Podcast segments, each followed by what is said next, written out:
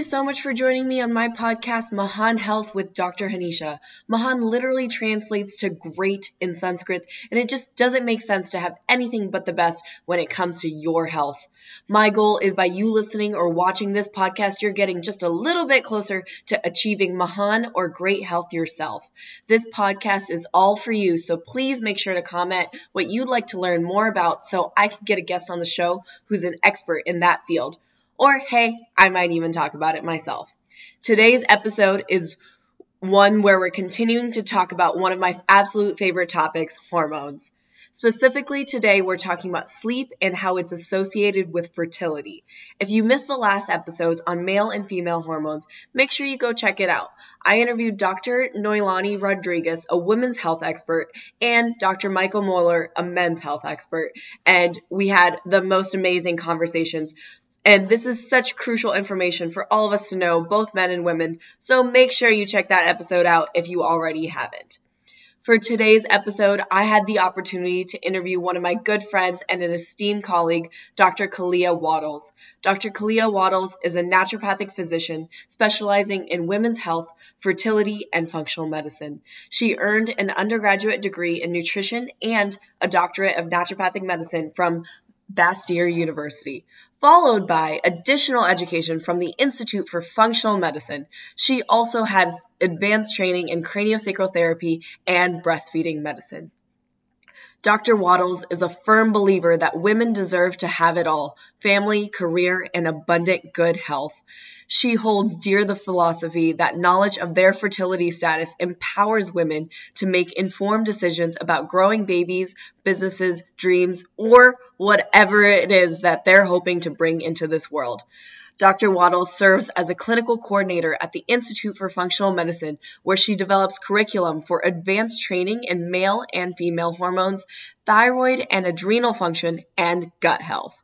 She is currently building her new medical practice, Functional Fertility, offering fertility focused telemedicine. In her spare time, she enjoys exploring the Pacific Northwest with her husband and two beautiful daughters. That's so that's a little bit of information about Dr. Kalia Waddles. She's absolutely phenomenal. I think you'll love this interview. Um, but before I move on, I just want to remind you all to make sure to leave comments uh, below on what you thought of this episode and reach out to Dr. Waddles after the show. She's phenomenal and uh, I think you'll really enjoy it. All right, I won't hold you up anymore. Hope you enjoy the show. Hi, Dr. Waddles. How are you doing today? Hi there. Thank you so much. It's so wonderful to be here with you. Oh, I'm so glad you're here. Thank you so much for uh, coming onto the show. Really appreciate it. Okay. It's my honor to support other NDs and network, and it's lovely. Oh, I love it. Uh, so, uh, I already gave a little bit of an intro of of your background. So now we're just going to get straight into it. And one of the first questions I ask all of my guests is what is your journey? What was your story on how you how you came about naturopathic medicine because I think our story is a lot of who we are and I I feel like I love listening to other people's stories and so I hope our listeners do too. And so tell me what what was your journey? So I think that actually fate was steering me towards this profession. When I was 19, I moved away from home and actually moved right down the street from the Bastyr University Seattle campus. So every day for a couple years, I drove by the Bastyr University sign and was like, what is this place about? And then I ended up working in um, a med spa in downtown Seattle, and that was kind of my entry point into the natural health field. And I ended up meeting a yoga teacher that transformed my life and getting really into nutrition.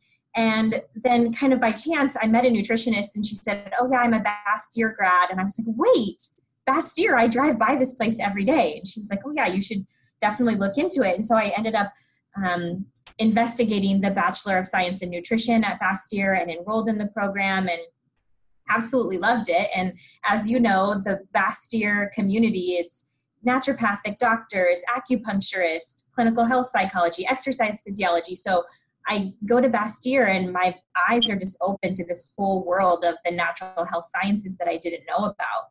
And as graduation was approaching from the nutrition program, I was thinking, I love nutrition with my whole heart, but I want to do more. I want to learn about lab testing and procedures. And I loved listening and overhearing what the naturopathic students were studying. And so I kind of went out on a limb and just had the, a feeling that that was the right thing. And I had actually seen a, a naturopathic doctor as my primary care doctor since I was a teenager. And so it, I, I was familiar with that model of care and it just felt right and went for it. And it was definitely the right choice. And I would say that the med school training was an absolutely transformational experience and i had two children during the program so it was transformational in a lot of different ways and I'm just so grateful to be part of this profession that I really think is the future of medicine. Yes, I love it. I I know if I I did one rotation with you and I remember just being like this woman is just such a badass. Like she has these babies and she's just always grinding and I was always had so much respect for you and you always inspired me. So I appreciate that. That is so kind of you to say. I actually get messages from ND students that I don't know through groups kind of get connected to the Bastyr Mama Club and they send me messages like I want to get into the program but I want to have children and I always tell people I do not recommend actually doing what I did. It that it is the struggle is real but it worked for our family but it's it's not for the faint of heart that's for sure definitely not. Definitely not. Well, you're amazing for doing it, Super Mama, for sure. You. Thank you. okay, well, thank you for sharing your journey. And moving right along to the question. So, we wanted to talk about sleep and fertility, right? Mm-hmm. So, how exactly can sleep affect conception?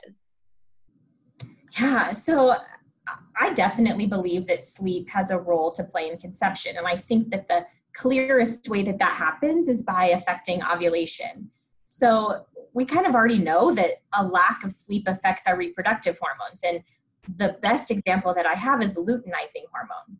And so just a review for your audience is luteinizing hormone is the signal that comes from the brain to the ovary that tells the ovary to release a mature egg every month. And that's ovulation, right? And that's how we get pregnant. That egg is released it's fertilized and that results in a pregnancy. Mm-hmm. And what's really fascinating is that luteinizing hormone follows a circadian rhythm. So, circadian rhythm being our body's patterns in relation to light and dark signals.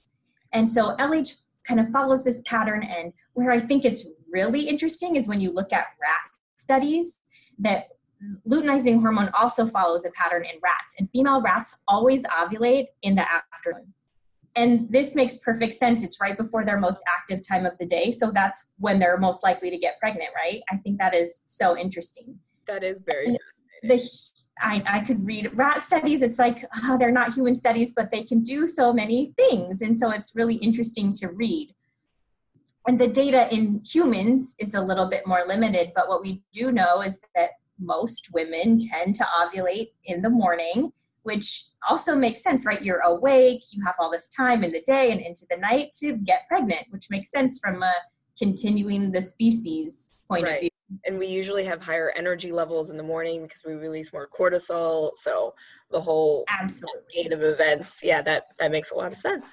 It makes perfect sense. And so it's a little more difficult to study the luteinizing hormone patterns in humans because it you know requires serial blood draws and things like that. But i think a really clear real life example that we can look at is when women travel over multiple time zones.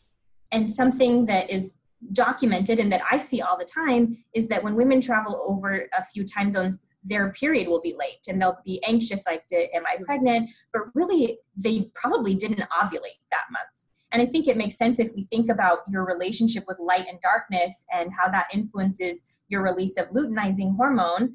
If you're switching up that stimuli and you're not sleeping, then your luteinizing hormone isn't signaling the ovary to release an egg. You're not ovulating, your period is delayed. So I always warn my cycle trackers who are, you know, tracking their cycle to either prevent pregnancy or to get pregnant. Like if you're going to travel you need to be aware that this might shift. And so maybe you need to plan for that. plan for trying to get pregnant a different month or using a second form of contraception if that's our goal. Um, so that's a really clear real world example of how changing your sleep patterns or at least your relationship to light and darkness can affect your ovulation and therefore conception. Wow. Yeah, that is really fascinating. I, I actually didn't know a lot of that. So I love, I lo- this is what I love about this. I get to learn so much. and it's really uh, awesome. Yeah. Uh, so, okay. So that was a lot of what, what women are going through. Do you know much about like how it affects fertility for men? Because I always say, so I feel like a lot of times in our culture, we forget that it takes two to make a baby. Mm-hmm. um, and so we focus a lot on female fertility but not on male fertility and that is about half the issue. Uh, and so um, yeah so what do you know about sleep affecting male fertility?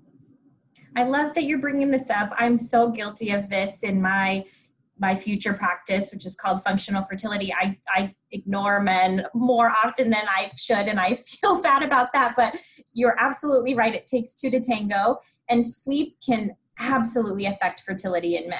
And I think maybe even the mechanism with how sleep affects male fertility is maybe even a little bit more clear in that we know that men need testosterone for both their libido, so sexual function, and their sperm production. And the majority of daily testosterone release actually happens during sleep, which uh, I don't even remember learning in school. I learned that later that sleep is the main time where testosterone is produced. And it's really interesting that men actually need a full three hours of uninterrupted, totally normal sleep in order to reach their full potential of testosterone production. So I think about like my husband when we had little children, no one's sleeping three hours at a time. And I'm sure that there's tons of men that have that experience. And so that's just something that I like to think about of if your sleep is really fragmented, that that could potentially be a cause for low testosterone. Mm-hmm.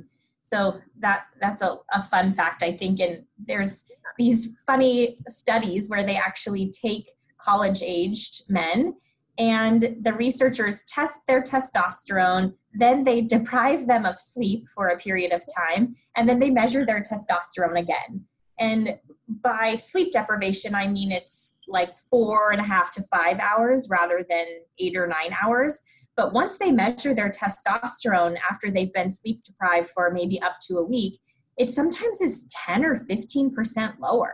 which is pretty drastic if we're thinking about total testosterone that's a that's a big deal and when i read that statistic i did a little digging and found that maybe up to 15% of men in the united states at least are sleeping five hours or less per night so that's a huge population that could be having low testosterone because they're not sleeping enough right Right. Yeah. And I mean, and that's the thing. Like, I, I feel like even in my practice, I have so many, um, both male and female clients and patients who struggle with sleep. And um, either they're waking up in the night or they can't fall asleep.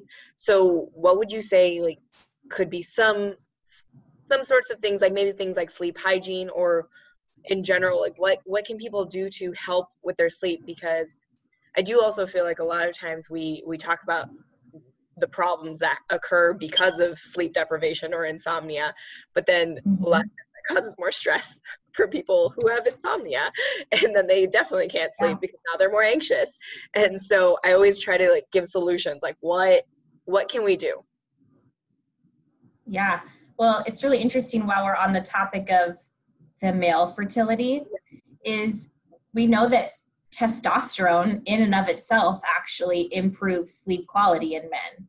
And so that's one area where we get in this vicious cycle where men aren't sleeping, so their testosterone is low. And then their low testosterone leads to poor sleep quality. And so, yeah, it's this vicious cycle. And then what we see in the literature is that replacing testosterone actually can reverse that process. It improves sleep quality and then the man can you know get more regular sleep and then maybe his testosterone production increases so you know in naturopathic medicine we have our therapeutic order and prescribing hormones is fairly high up and so i definitely have uh, many lifestyle things that we can do but i think testosterone replacement isn't out of the question when you need it, right? Mm-hmm. So this that I felt really relevant in that moment when, when we're talking about male fertility. But in general, I love that you brought up sleep hygiene because that's the starting place with everyone, right? right? Sleep hygiene is where it's at, and we all should be practicing sleep hygiene. And the way that I describe that to people is setting the environment for healthy sleep and encouraging what I've been listening to all of these sleep medicine experts, and they always refer to sleep drive. And that's, you know, your desire to sleep and your ability to fall asleep. And so we have to set the scene for our sleep drive. And for what I tell people is that means we avoid eating two to three hours before bed. And then we ensure that the last thing that we're eating in the day is mixed protein and fat because I honestly think that a lot of people, you know, they eat dinner at five and then they have a bowl of ice cream at seven and then their blood sugar is like crazy roller coaster through the night and they're waking up because their body's hungry. Mm-hmm. That was literally how I grew up. like, Me exactly. too. I think many of us do. yeah. Yeah, either ice cream or milk and cereal at like 7 8 p.m before we went to sleep totally bedtime yeah. snack like that's right. definitely a thing mm-hmm. and so we have to kind of avoid that blood sugar roller coaster so that we can stay asleep and then the next area which i am i really struggle with this one is avoiding screen time at night that's probably we i mean we're all looking at our screen.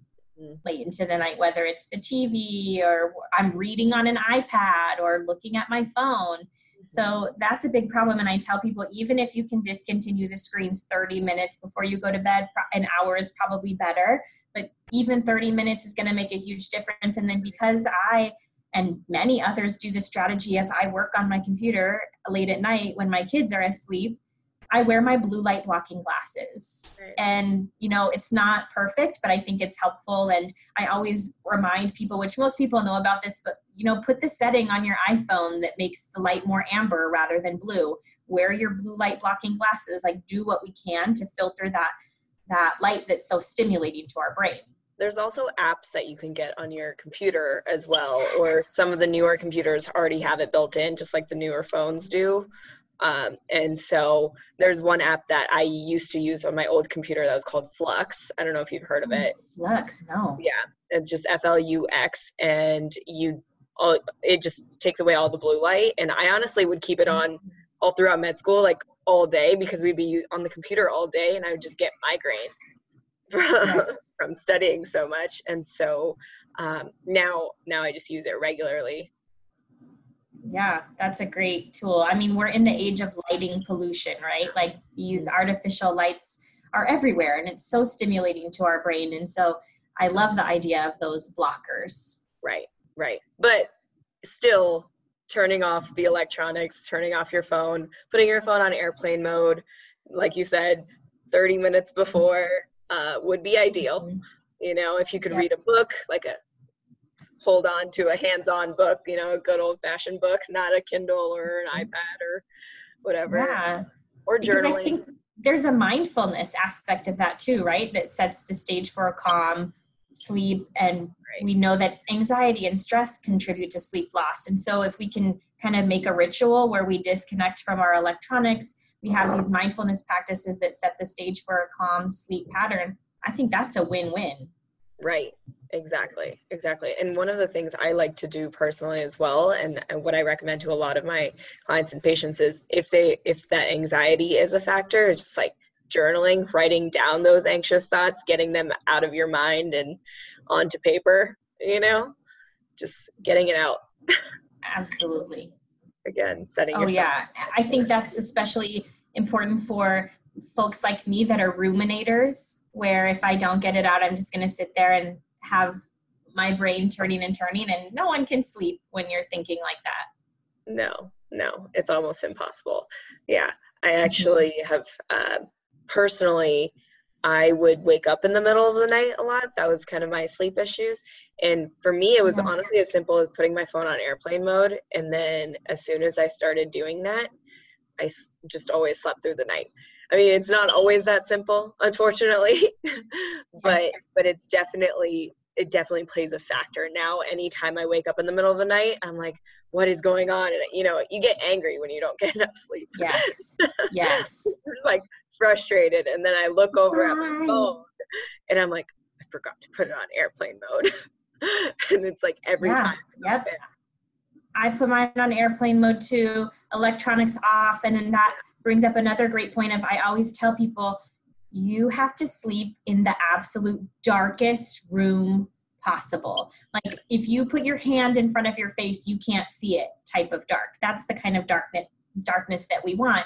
And you know, we if when we talk about regular sleep being this dynamic relationship between cortisol and melatonin and cortisol being stimulated by light hitting our eyes and melatonin which you know keeps us asleep and increases our sleep drive being stimulated by darkness like we have to have that room as absolutely dark as possible to give our melatonin the best chance of being released. And i think you know people especially i have a four year old and she likes to fall asleep with a night light on. And so i let her fall asleep and then i creep in there and turn it off because i want her to have the darkest room possible That's great. so, um, in terms of that, like I know a lot of people always ask me questions about like actually supplementing with melatonin or uh, something like CBD oil or something. What are your thoughts on that? Yeah, so I actually am a fan of melatonin in this particular population, especially, and really low doses. Like I've seen some sleep experts that I've listened to, they even start at half of a milligram, which is so small, right? Like that's such a tiny dose. But I think melatonin, why I like it in this population is because melatonin is actually a really powerful antioxidant as well as, you know, helps with our sleep. And melatonin is present in fairly high concentrations in the ovarian fluid, so the fluid that's surrounding our eggs. And it's really helping to protect our eggs against oxidative stress, so basically damage to the DNA. And we see that when women have lower levels of melatonin in their ovarian fluid, that they have worse egg quality. And so I think melatonin, you know, we're using melatonin in women who are undergoing IVF to improve their egg quality and to support really healthy eggs. And so if someone needs it for sleep, it kind of makes sense that we would use at least a low dose of melatonin to both help with their sleep and to promote their egg quality. Got it. I re- yeah, I, I didn't know all of that. Like I knew that it was an antioxidant, but that's really cool to know how much it's really affecting the ovarian fluid itself. Um, that's really cool to know and and very helpful for women who are trying to get pregnant. This is a huge part of it. Yeah. I think so many women struggle with Mhm. that. I've seen really promising studies showing that melatonin supplementation is improving egg quality and embryo quality. So in women that are doing IVF and they're creating embryos and the embryos that have been created after melatonin supplementation have a, a better growth rate. So they're they're making it into the growth phase where they need to be transferred. And so it's really promising and I, I keep my eye on it and um, it's definitely something that I'm a fan of as well as I think my probably my other favorite supplement for sleep is phosphatidylcholine, especially in patients that you know have like a an afternoon or evening cortisol surge, and so maybe they kind of flatline with their cortisol in that in the early afternoon and then they have a, a surge again. So those dysfunctional cortisol patterns we're likely diagnosing that with salivary cortisol, right? But we can kind of tell, even without salivary cortisol testing, who's having that spike. And I think phosphatidylserine can be really helpful in that situation, or in someone who's, you know, having their uh, a cortisol awakening response type behavior where their cortisol is spiking, but maybe at like 3:30 in the morning when they don't want to be waking up at that point. I, I think phosphatidylserine can be really useful in that situation too. Okay. And and you were saying phosphatidylserine and not phosphatidylcholine or both? Phosphatidylserine. Serine. Okay. Yeah. Okay, great. And could you actually uh, go into a little bit of like the dreams that come out of sometimes that we hear from melatonin or phosphatidylserine? Um, Mm-hmm. You just go into that a little bit. So people are aware if they do end up supplementing that what what could happen. Yes. So especially with melatonin we always warn people you may have some interesting dreams. And usually I don't see this happen at really low doses. It's usually at a little bit higher doses, but it could potentially happen to anyone. And I think this is really important, especially in patients that have a trauma history, because it can really stir things up. And, and we need to be really mindful about interventions we're using that's going to kind of stimulate that mental, emotional side of things when someone has a trauma history. And so I, I don't particularly love melatonin especially in that situation. Okay. Okay, that's good to know. Yeah, thank you. Yeah, thank you for bringing that up. That's that is very important, and I feel like a lot of people that you know maybe buy melatonin type supplements off the counter, over the counter, and they don't, realize that that is a consideration. It can be really scary. It, it, definitely can be and so so yeah that's why i think it's good information for people to know uh, before they um, buy and again I, I emphasize this all the time but making sure you're getting high quality supplements and ideally working with a practitioner so that we can figure out like you said like melatonin may not be right for someone who's experienced trauma but someone who experienced trauma may not know and just go get that melatonin over the counter, right? And so it's not necessarily right for everyone. And so just working with someone who knows what would be right for you is ideal. Yeah, that personalized aspect that we try to use in every area, it's really crucial there. Exactly. All right. Well, do you have anything else that you wanted to add on when it comes to this topic before we move on to the rapid fire questions? Well, I think um, since I, I talked more in depth about male fertility, I could maybe just talk a little bit more in depth about female fertility and sleep in general, if that's okay. Yes, I'd love to hear it. So we we kind of already talked about the way that melatonin is related to female fertility. So that's one aspect, but there's a couple other um, maybe a little bit more subtle ways that sleep can affect female fertility. And one thing that I think about in terms of fertility and just chronic conditions in general is that sleep loss can increase inflammation, right? And so I think about things that are inflammatory in, in nature, like PCOS and endometriosis, that are inherently contributing to subfertility, and how the, the sleep driven inflammation can worsen those right. those conditions. And all the autoimmune conditions like thyroid diseases, like hypo or even hyper, you know, all of that, a lot of inflammation. Exactly. And that's that's perfect timing that you brought up the immune connection because lack of sleep we think about how that could potentially contribute to immune mediated infertility because under conditions of sleep loss there's elevated markers for you know both inflammation and immune dysregulation. And many women that have infertility have elevations in those same markers. So I'll be honest, the research here is pretty limited, but I think anytime we're treating someone who's having immune related infertility, we should absolutely be looking at her sleep as a foundation of health, right? It's not going to hurt. Oh, definitely. Definitely. I mean, like you said, it's a foundation of health. That's you know, we we can't really live without sleeping. so yeah. yeah, yeah. So it makes a huge difference. And in addition to those processes, I always think about sleep and its relationship to insulin resistance, which is problematic in a few ways. We already talked about the connection with the inflammation in PCOS, which is also characterized by insulin resistance, right? And then we're making the insulin resistance worse by not sleeping. And then that elevated insulin increasing inflammation, which is connected to all of those patterns that we already talked about. And then, you know, I think about when we have inflammation and insulin resistance, how that's upregulating enzymes in the ovary that are making the androgens, so male hormones like testosterone, and that's interrupting ovulation. So there's so many pathways where sleep is both directly and indirectly affecting someone's fertility potential and ability to get pregnant.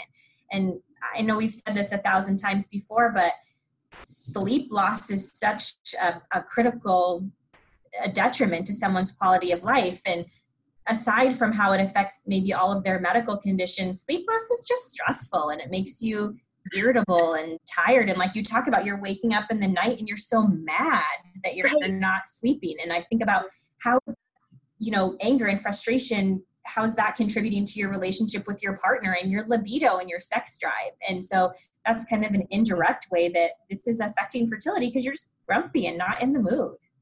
Right. Yeah i mean it, it's all connected like right with with the sleep. Like you said before it, it ends up being a vicious cycle.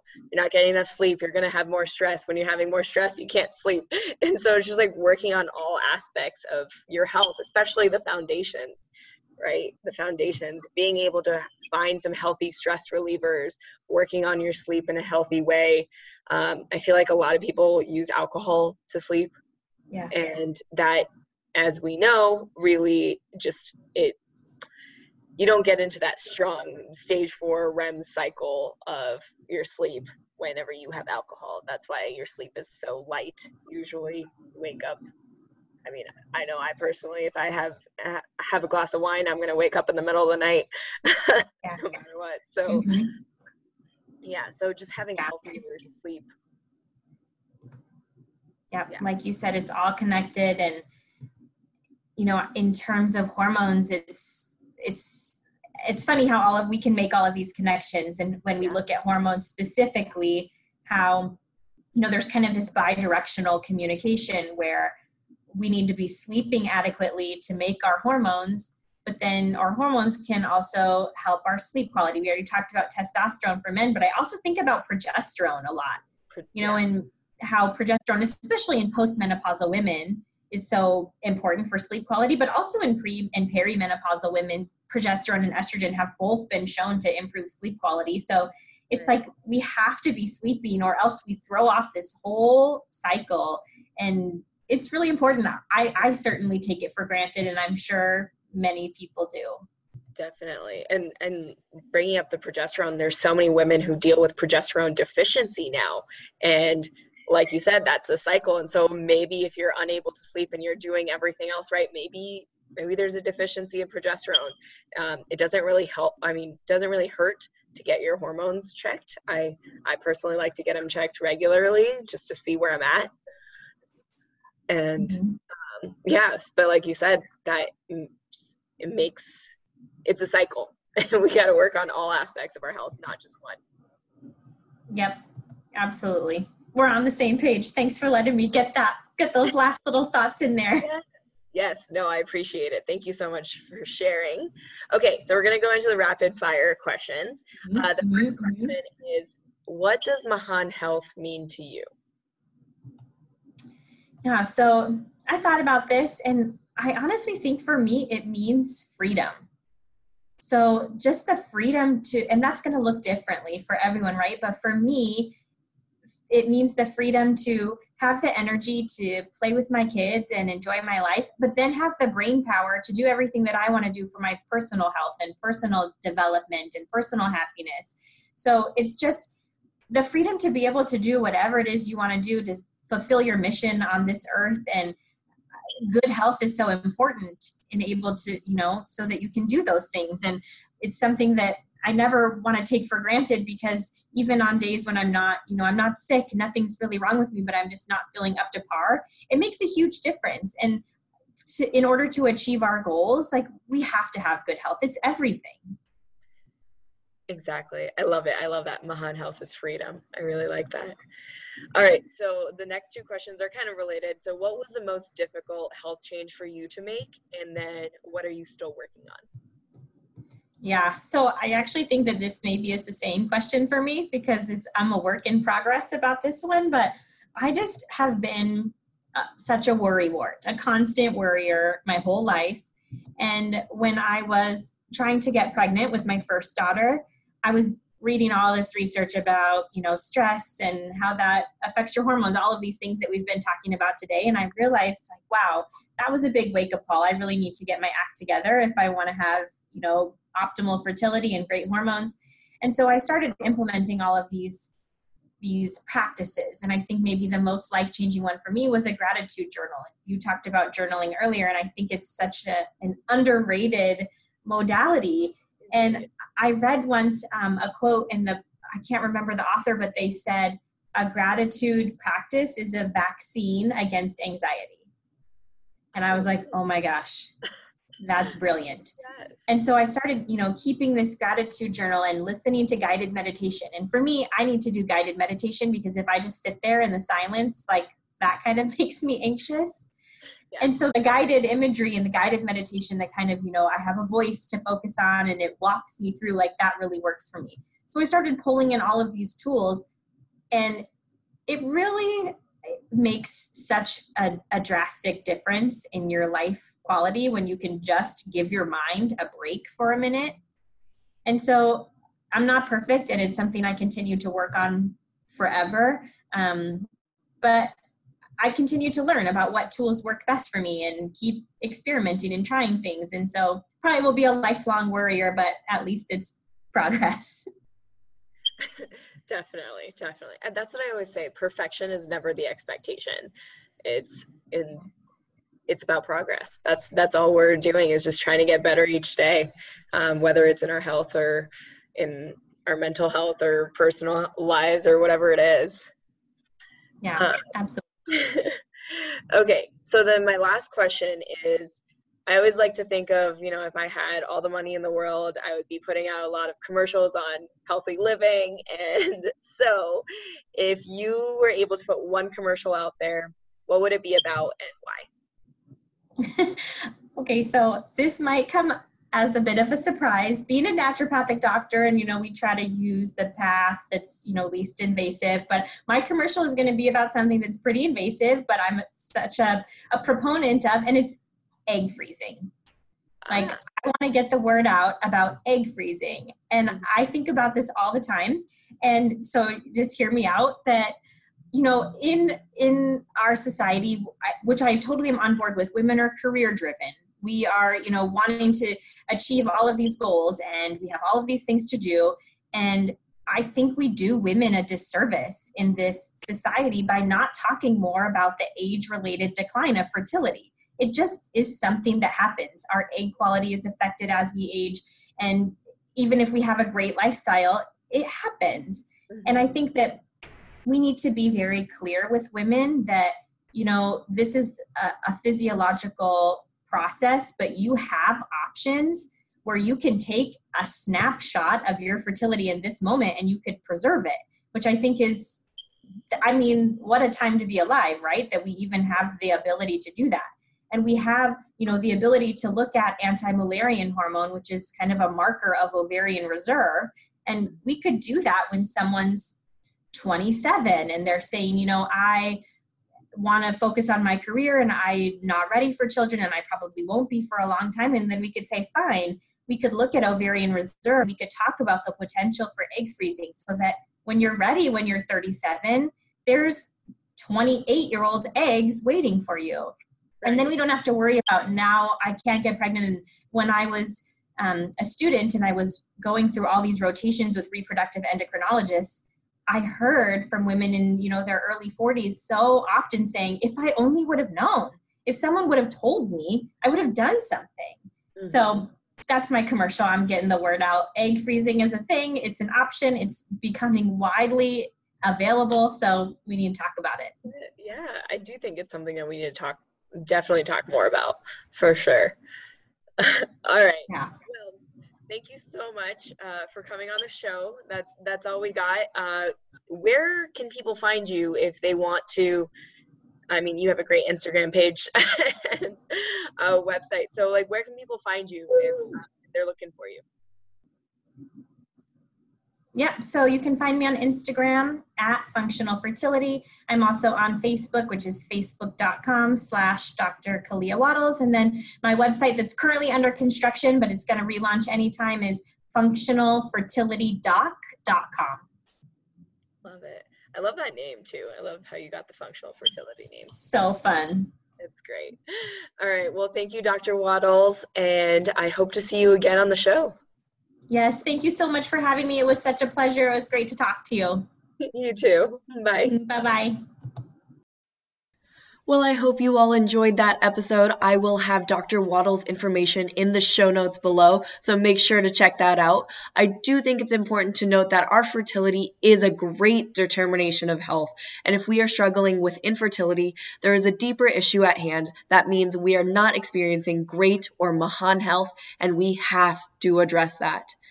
All right, that's all I got for you all today. Wishing you all Mahan or great health, and I'll see you next time.